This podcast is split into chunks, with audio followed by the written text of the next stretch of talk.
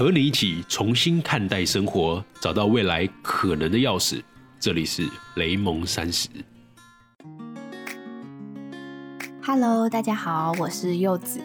没错，我又来到了柚子说，来跟大家分享我跟雷蒙生活上的小故事。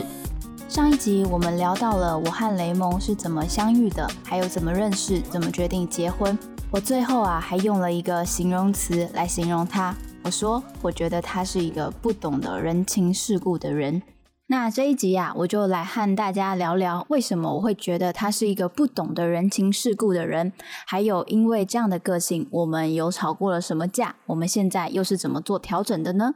那准备好了吧，我们开始喽。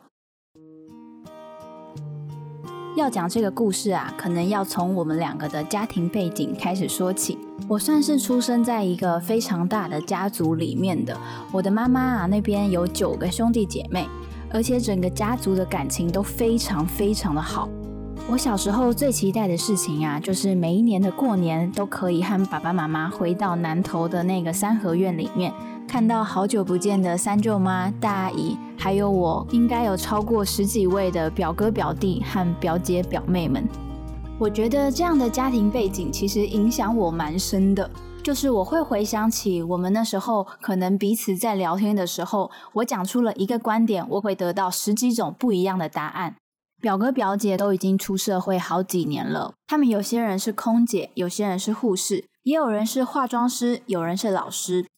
在这样的环境下长大，我觉得我学习到最大最大一件事，就是懂得去包容身边的每一个人，而且很会观察每一个人都有自己的立场还有情绪。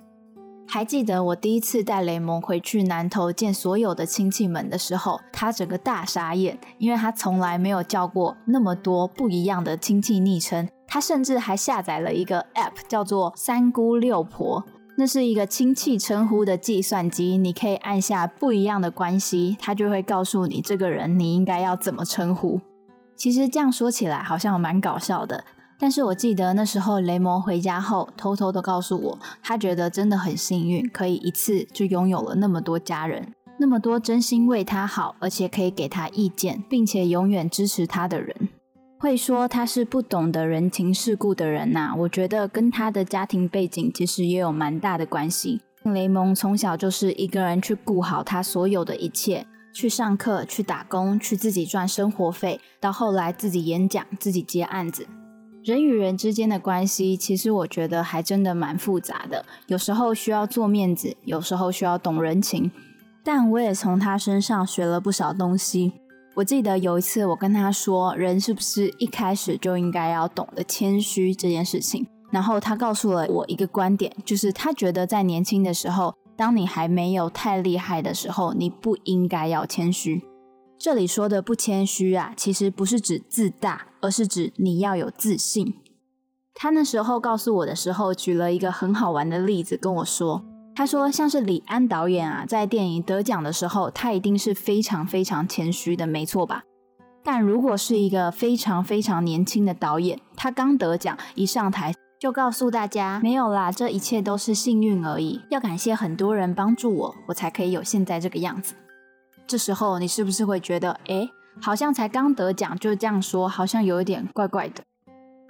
雷蒙说，年轻的时候就是要让大家觉得你自信破表，因为对自己先有了自信，相信自己的作品，别人才会看见你的努力，然后给你机会让你去发光。当然，他的意思也不是说不要谦虚，而是在你刚开始还没有被大家看到的时候，你应该先有自信，然后做出成绩之后再来谦虚。其实这样的心态呀、啊，很容易在别人的眼光里就成为了一个自大的人，因为没有跟他有私底下太多的接触，就从表面上认为他是一个很自以为是的人。但雷蒙私底下其实也有那种没有自信的时候，但他没有自信的时候还是一个人，他只能告诉自己，他要变得更强、更厉害，要先有自信，想办法让大家看到他，这样他才可以养活自己。所以啊，雷蒙在做什么事情的时候，其实都是比较偏向目标导向的。在目标导向这件事情用在工作上非常好。可是如果是用在生活上的话，就会常常让他忘记，很多时候是人与人之间的一些人情世故、礼尚往来，才可以让这个关系长远的持续经营下去。我来举一个例子好了。就是啊，在去年雷蒙想要跟我求婚的时候，他其实做了一个非常非常大的计划。那个计划是他想要邀请我身边所有所有的好朋友，然后在我的母校，趁我不注意的时候让他们出现，然后他求婚，给我一个惊喜。我的朋友那时候一收到他的邀约，当然也是非常兴奋跟开心的，想要帮助他完成这个求婚计划。但雷蒙这时候目标导向就出现了。他做了一个 Excel 表格，把大家会的能力跟他想要完成的事情都记录在一个表格里。像是我的有一些朋友，他们会唱歌，他们会弹吉他。雷蒙当然都想利用这些技能去让他的求婚计划可以更完美、更有趣。于是啊，他的那个 Excel 表格就是大家所要做的任务。求婚时间是定在一个月之后，所以我们这一个月应该要更密集的开会。希望大家每个周末晚上九点钟都可以准时上线，一起来讨论这个计划。你听到这里的时候，是不是也在想：哇，只是一个求婚而已，也要搞得很像是工作的专案吗？没错，雷蒙就是把他的求婚计划当做是一个专案在执行，并且把每一个人详细要做的工作都记录在这个 Excel 表上面。不知道如果你是我的朋友的话，你会喜欢这样的方式，还是会觉得这样的方式有一点不通情理呢？总之啊，雷蒙把自己当成是一个专案经理，把我的朋友变成了他的员工。雷蒙后来跟我说，他觉得很难过，为什么他努力的想要把这件事情做好，可是他们却不理他，而我的朋友却告诉我。他们觉得他们想要为我制造一个惊喜，可是为什么感觉好像是被逼迫的，是有压力的，而且还一定要达到他的标准？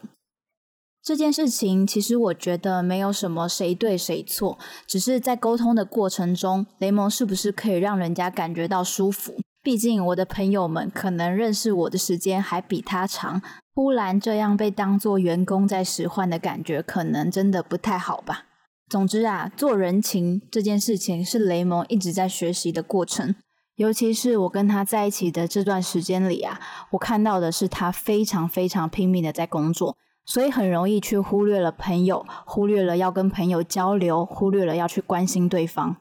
在工作上，也可能因为太急，想要达成目标，所以忘记顾了别人的面子，而去不小心得罪了对方。所以我才会说，我觉得他是一个其实很细腻，但是却不懂得人情世故的人呐。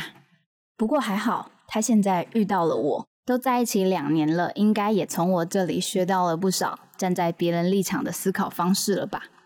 至少当他现在遇到问题的时候，还有一个人可以问，还有一大群永远支持他的家人当他的靠山。如果你是他的朋友，不知道你有没有发现，最近的他可能变得稍微有一点懂得人情世故了呢？好，这就是我们今天的内容，希望你会喜欢从我的角度去看雷蒙的故事，也希望透过这样的方式可以让你更贴近我们的生活。如果你也想跟我们有更多的交流，欢迎你加入脸书社团雷蒙三十，在那边我们会有更多的互动哦。那我们今天就到这边，我们下期再见啦。拜拜。